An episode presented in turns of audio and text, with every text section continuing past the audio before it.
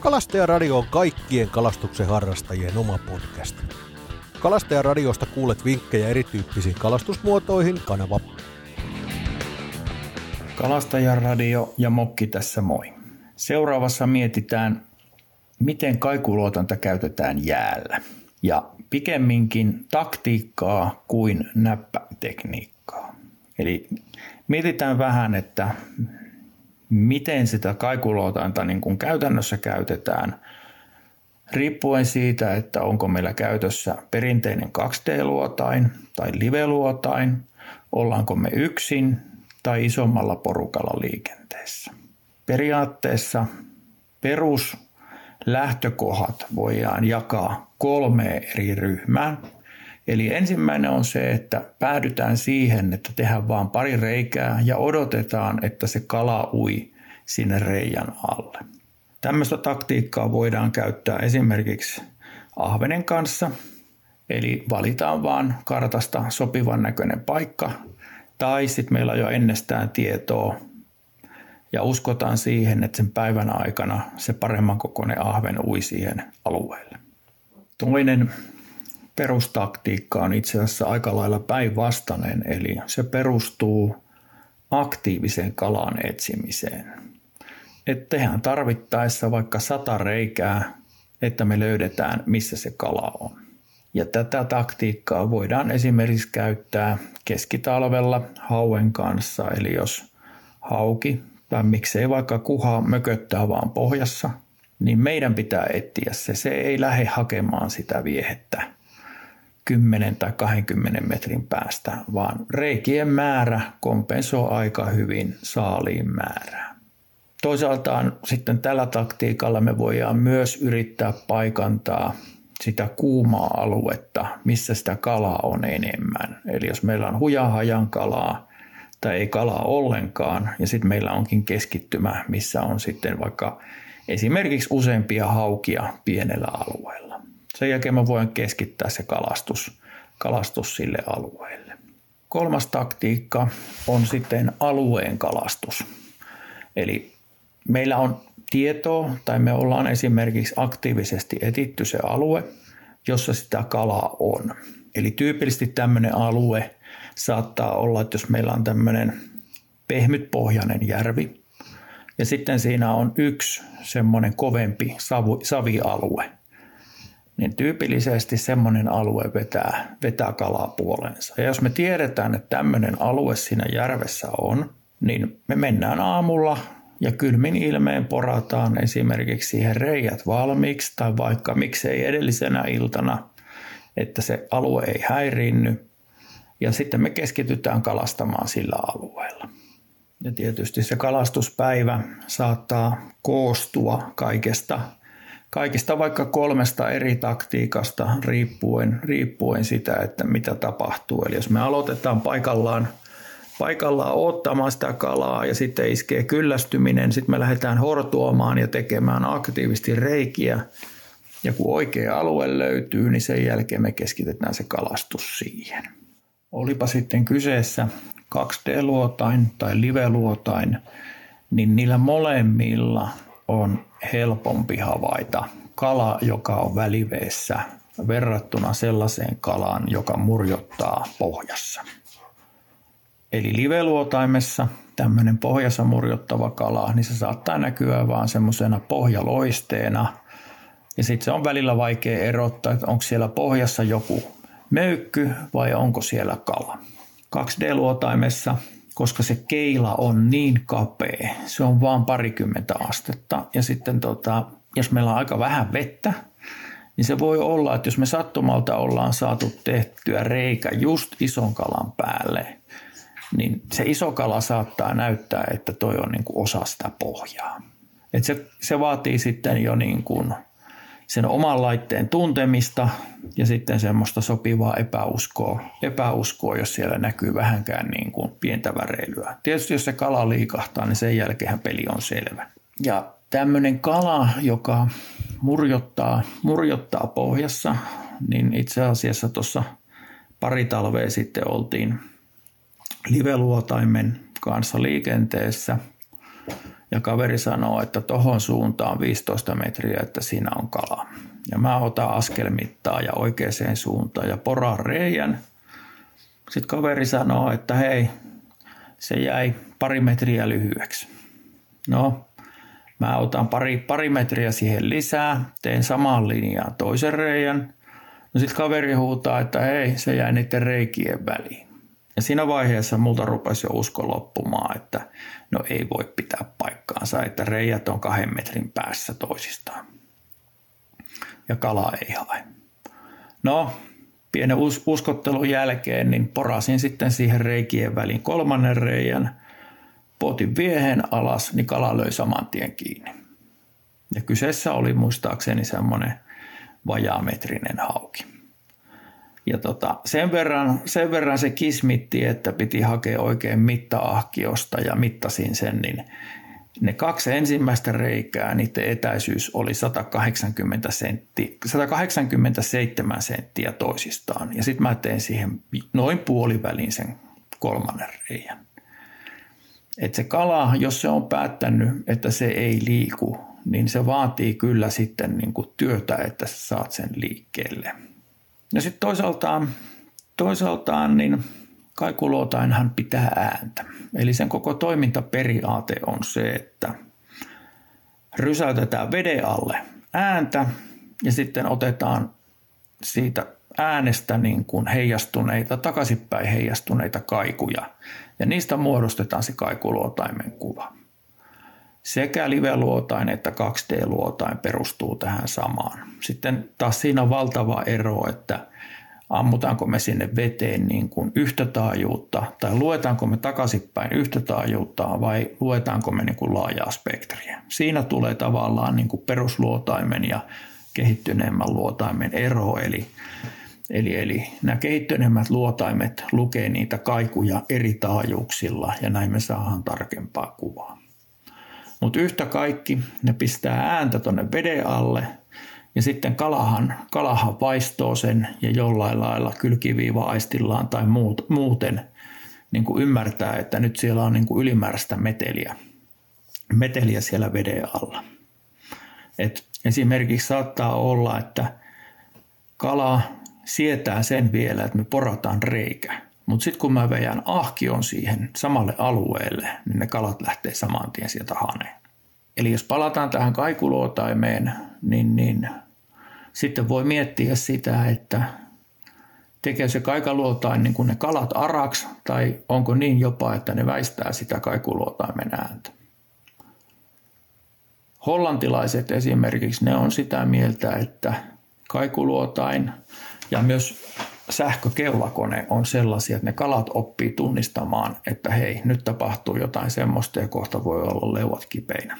Eli tämmöiset kovan kalastuspaineen alaiset paikat, niin niissä esimerkiksi kalastusoppaat, niin saattaa olla, mä oon Jenkkilässä ollut joskus kalastusoppaan kyydissä, niin kun se löyti ne kalat, niin sen jälkeen se laittoi kaikuluotaimet pois päältä. Ja sitten me ongittiin siinä niin kauan, kun uskottiin, että sitä kalaa siitä tulee, ja sen jälkeen laitettiin kaikuluotaimet päälle ja lähdettiin taas etsimään seuraavaa paikkaa. Tämä tulee varmaankin pilkkiessä vastaan lähinnä silloin, kun me ongitaan aluetta tai yhtä reikää pitkän aikaa. Ja varsinkin jos liveluotainta, millä tavallaan suunnataan se, että me nähdään kala vaikka 10 metrin päässä ja sitten me pidetään se liveluotain koko ajan kohdistettuna siihen kalaan, niin luulisi, että niin kuin sille kalalle saattaa vähintäänkin tulla päänsärky, jos sitä jatkuu niin kuin pitkään, pitkään ajan. No, 2D-luotaimen Rajoitus on siis se keilakulma, joka parhaimmillaankin on noin 20 astetta. Ja siitä voi sitten Pythagoran lauseilla laskeskella, että jos meillä on vaikka 5 metriä vettä ja 20 astetta keilakulma, niin se ei todellakaan ole mikään iso alue siellä pohjassa, saati väliveessä.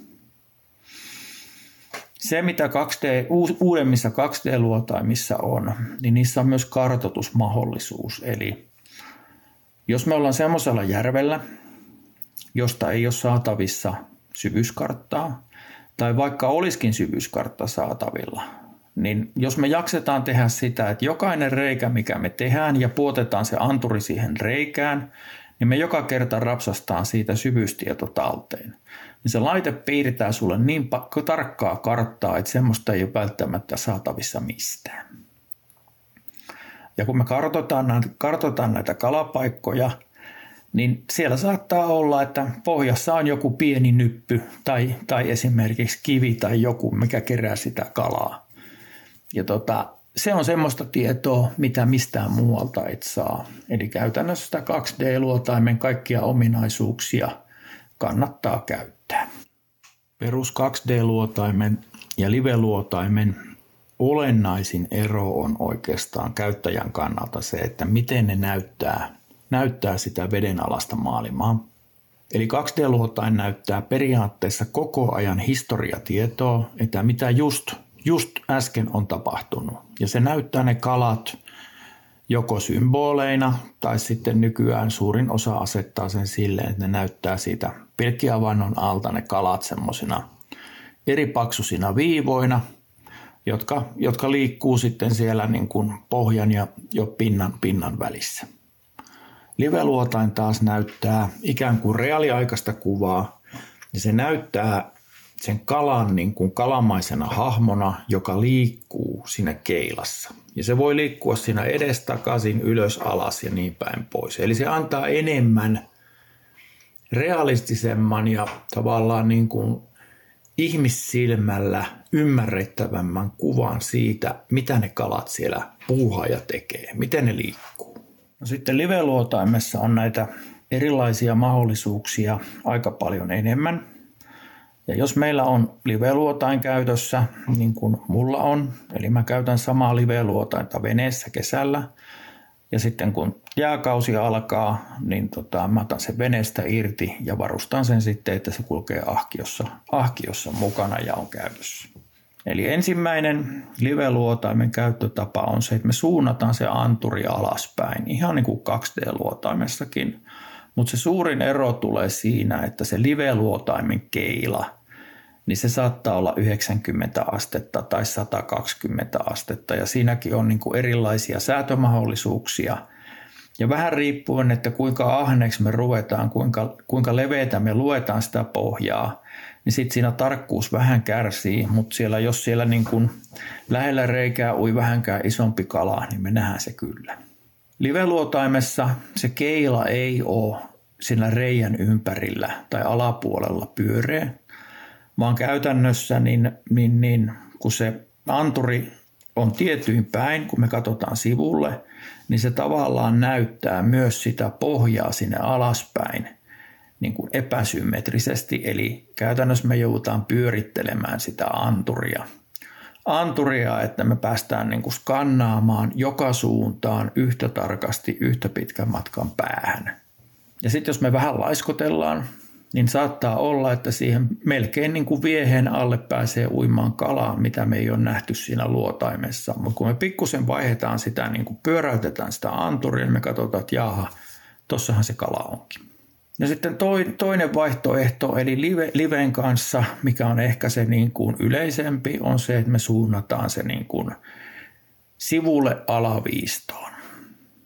Tai sitten jos meillä on oikein matala vesi, niin me voidaan pistää se myös osoittamaan suoraan sivulle, mutta yleensä se on niin kuin sivulle alaviistoon.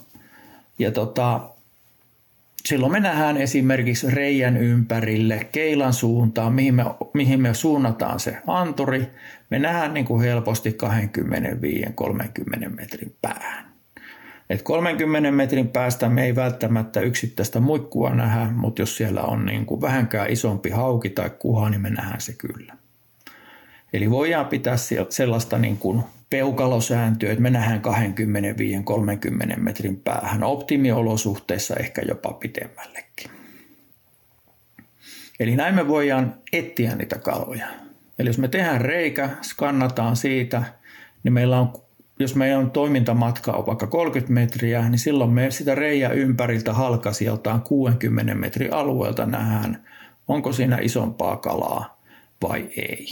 Ja tietysti niin kun, jos siellä on kala muurautunut pohjaan, niin sitä me välttämättä ei nähdä. Mutta jos siellä on väliveessä isoja kaloja, niin ne, me, ne varmasti nähdään. Ja sitten jos siellä näyttää, että siellä on pohjassa joku niin kuin epämääräinen möykky, möykky, niin me voidaan sitten tarkistaa se, eli me tehdään reikä lähemmäs ja mieluummin pikkusen eri kulmaan, eli eri suunnasta katsottuna se saattaakin olla ihan selvä kala. Sitten me voidaan käyttää myös etsintään, jos me etitään niitä kaloja ja meillä on matala esimerkiksi vaikka alle neljän metrin vesi, niin me voidaan käyttää tota, sellaista näkymää, eli kun me käännetään se anturi vaaka-asentoon, niin nämä eri valmistajat kutsuu sitä eri nimellä, eli jollakin se on landscape, jollakin perspektive ja jollakin scout-moodi. Eli sillä me voidaan etsiä, etsiä kanssa kaloja, eli se antaa semmoisen viuhkamaisen kuvan, ja missä niin kuin tietysti siinä viuhkassa vielä näkee, että jos se kala liikkuu niin kuin poikittain, poikittain, niin me nähdään se kalan liike, että mihin suuntaan se on menossa. Mutta tässä moodissa, siinä viuhkamoodissa, niin rajoitus on se, että me ei nähdä kuinka syvällä se kala on. Eli jos me ruvetaan sitä onkimaan jää, jään alta, niin me tarvitaan kuitenkin se tieto, että kuinka, että missä, missä veden korossa se kala on. Mutta tätä perspektiiveä landscape scouttia me voidaan etsiä esimerkiksi sen kuuman alueen etsimiseksi, eli missä on useampia kaloja tai iso yksittäinen kala. Ja sen jälkeen, kun me ruvetaan sitä oikeasti onkimaan, niin sitten me vaihdetaan tähän normaaliin moodiin. No, sitten me, sitten me saadaan niin kuin kala, kala periskooppiin, eli käytännössä livellä löydetään isompi kala. Niin sitten riippuen siitä, miten kaukana se kala meistä on, niin siinä on niin kuin useampia useampia niin kuin perustapoja, miten me lähestytään sitä kalaa. Eli jos se kala on lähellä, sanotaan vaikka niin kuin kaksi metriä, jos se kala ei liiku ollenkaan, ei suostu liikkumaan, ja sanotaan nyt vaikka maksimissaan ehkä 8-10 metriä, niin tota, mä esimerkiksi itse teen usein silleen, että mulla on se live siinä alkuperässä asenno, avannossa – ja sen jälkeen mä katson, tuossa suunnassa viiden metrin tai vaikka sanotaan kuuden metrin päässä on kala, todennäköisesti hauki. Niin mä hipsin siihen kalan päälle, askelmitaan otan siihen ja teen siihen uuden reijän. Ja tota, mulla on pilkkivapaa mukana, niin mä pudotan siitä kakkosavannosta pilkin veden alle ja sitten kävelen sinne live-luotaimen luokse – ja tota, koko ajan niin kuin annan mennä siimaa, siimaa veteen, että se viehe, viehe pikkuhiljaa vajoaa. Ja sen jälkeen mä voin sieltä niin kuin live-luotaimesta katsoa, että okei, mun reikä on tuolla kahdeksan metrin päässä, ei kuuden metrin päässä. Ja tuossa menee viehe ja kala on tuolla noin. Eli jos viehe on vaikka kolmessa metrissä, kala viidessä metrissä, sitten mä rupean pikkuhiljaa puottaa siihen kalan lähelle varovasti ja nypyttelen sitä, että mä saan siltä kalalta reaktion. Ja mä kaikki voin katsoa siitä kuuden metrin päästä sitä alkuperäisestä avannosta sen liven avulla. Tässä, jos me ongitaan tälleen näin, niin mulla on yleensä mukana yksi pidempi vapaa, eli jos me käytetään normaalisti esimerkiksi tämmöisiä perinteisiä suomalaisia pilkkivapoja, niin niillä tämmöinen niin kuin kauempaa onkiminen on pikkusen vaikeaa. Me tarvitaan ulottuvuutta, että se siima ei takerru siihen avannon reunaan. Niin sitten mulla on yleensä semmoinen vajaa, vajaametrinen 80 senttinen vapaa, joka on nimenomaan tämmöisiä tilanteita varten. Tietysti sillä voi muutenkin onkia, mutta sitä pitkästä vavasta on etua, jos me ongitaan sitä lähiavannosta. Toinen vaihtoehto, jos meillä on se kala lähellä, niin jos meillä on se näyttö asennettuna ahkioon pyörivään telineeseen. Niin mä voin hipsiä sinne, niin kuin sinne kakkosavannolle, kun mä oon ensin, ensin kääntänyt sen näytön, että mä näen sieltä kakkosavannolta sen näytön. Ja sitten niin kuin, no, sitten se on jokaisen omista näköelimistä kiinni, että kuinka kaukaa pystyy onkimaan, mutta käytännön etäisyydet on varmaan alle, alle 10 metriä Eli sä voit tiirailla sieltä matkan päästä sieltä sitä live-ruutua ja yrittää sitten puottaa sen ja nähdä sen kalan reaktion, että mitä se tekee. Ja se kalan reaktiohan on tärkeä nähdä, että me tiedetään, että miten, mitä me itse tehdään. Että jos kala lähtee varovasti nousemaan ja nuuskimaan, niin lähdetäänkö me nostamaan sitä viehettä vai mitä me tehdään. Eli jos mulla ei ole näköhavaintoa siihen luotaimeen, niin sitten mä, sit mä menen ihan sokkona ja vaiston varassa. No sitten jos se kala on kauempana siinä liven keilassa, sanotaan vaikka 18 metrin päässä, niin sitten nämä äskeiset keinot ei oikein enää riitä. Eli siinä on tietysti muutama vaihtoehto, eli me tehdään sinne 18 metrin päähän, yritetään osua siihen kalan päälle, tehdään siihen reikä, ja me voidaan yrittää sitä sokkona onkia siitä.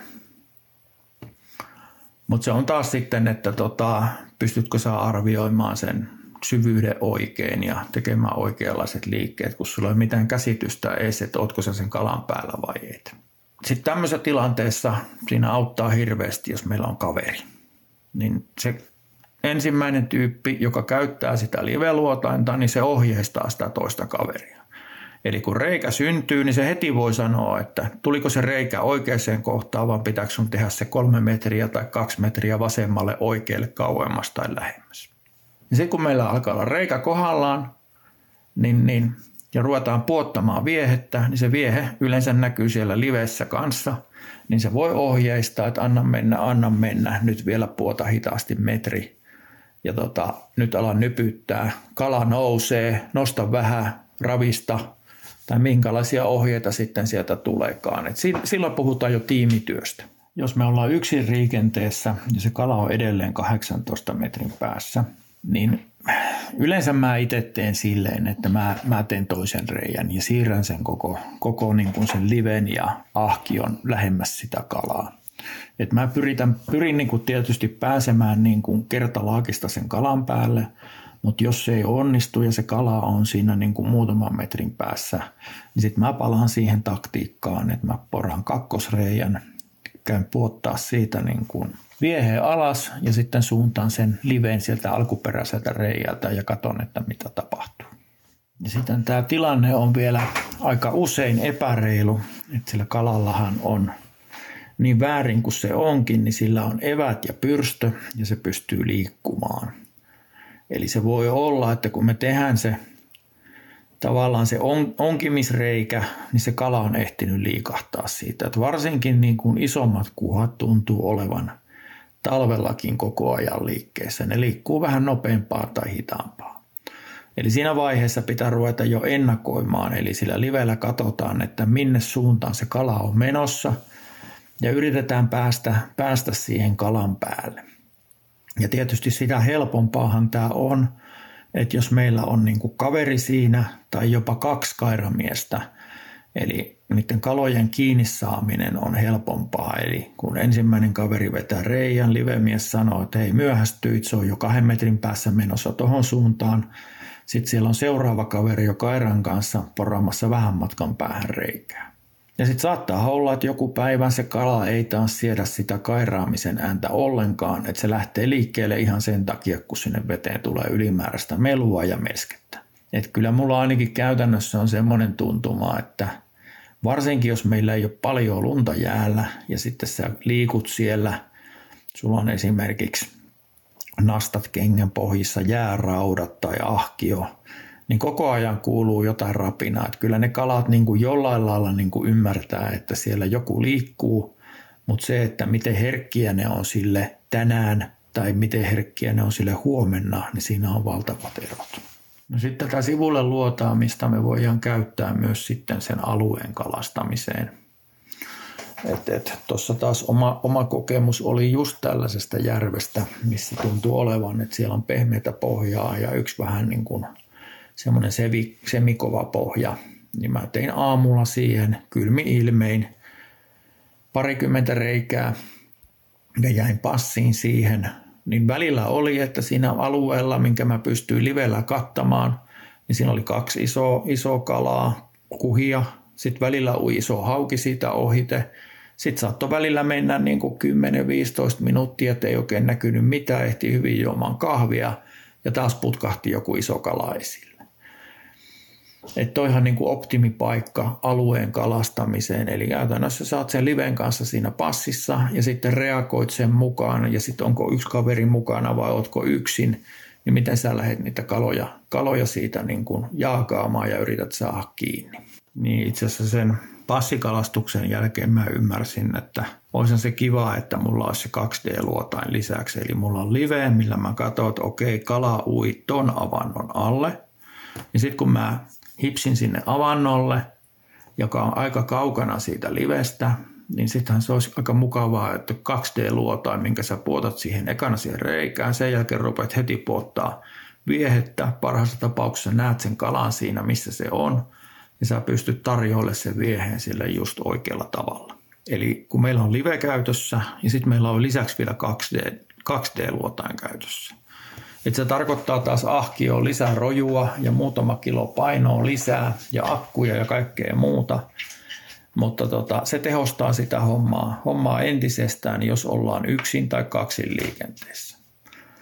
Ja varsinkin, jos meillä on kaksi henkeä ja sitten se taas sattuu olla se liven käyttäjä semmoinen niin kuin suomalainen perusjurtikka, joka ei oikeastaan puhu eikä pukaha, niin aika vaikea siltä on niitä ohjeita saada, että miten mä puotan sitä viehettä, jos kaveri ei sano mitään. Et siinä vaiheessa se 2D-luotain, minkä sä voit ekana laittaa katsoa sillä siitä niin kuin niin sehän on ihan kulta, kul, kulla-arvoinen juttu.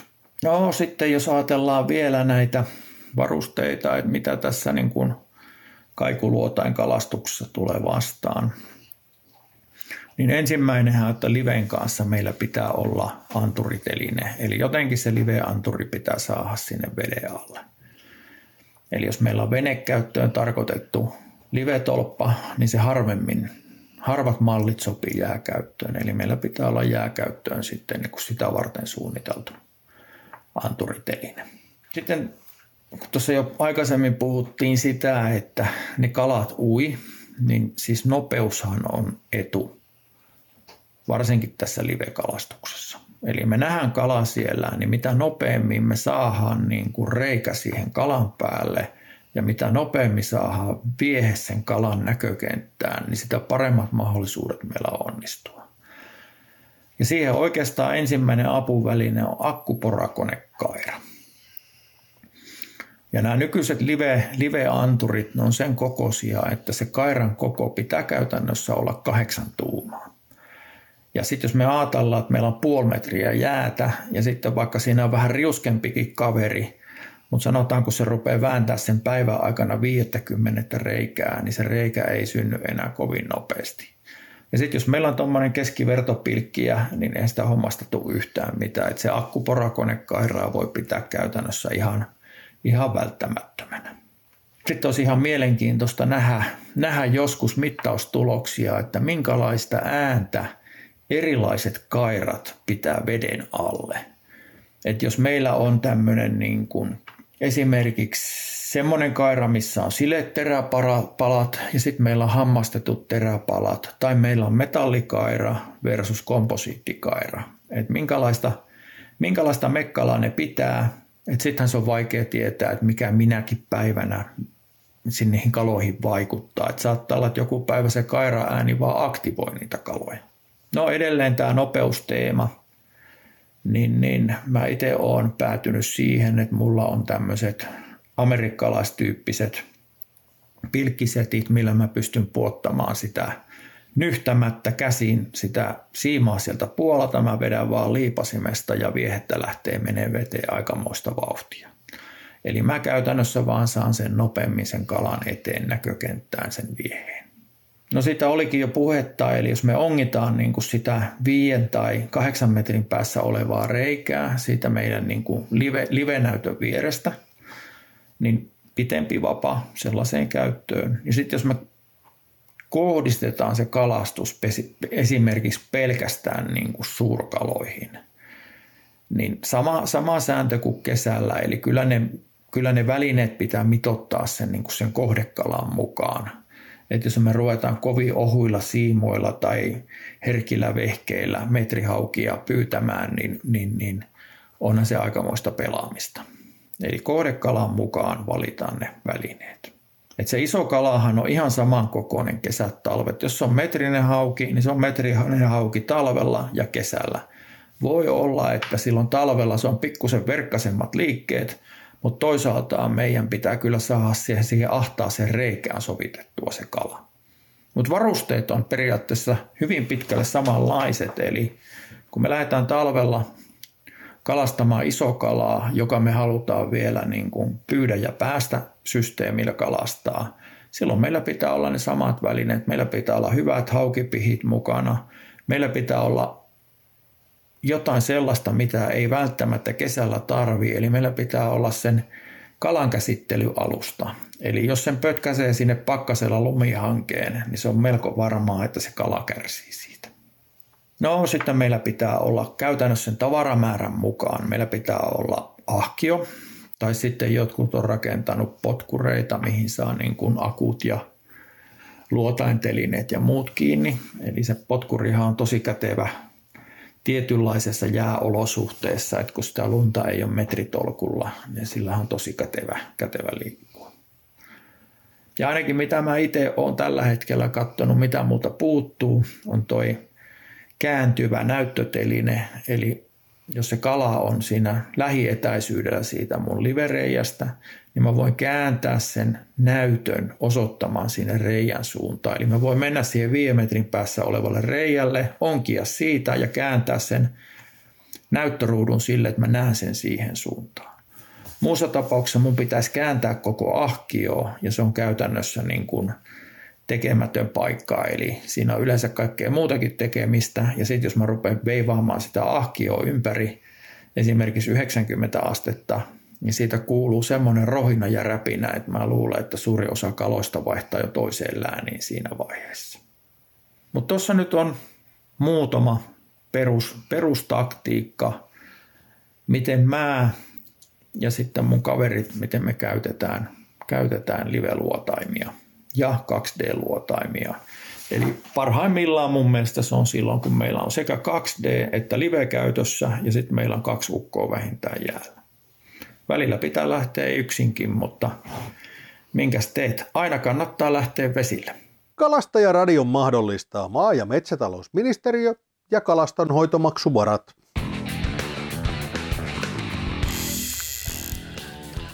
Lisä- ja yhteystietoja saat osoitteesta www.kalastajakanava.fi kautta kalastajaradio.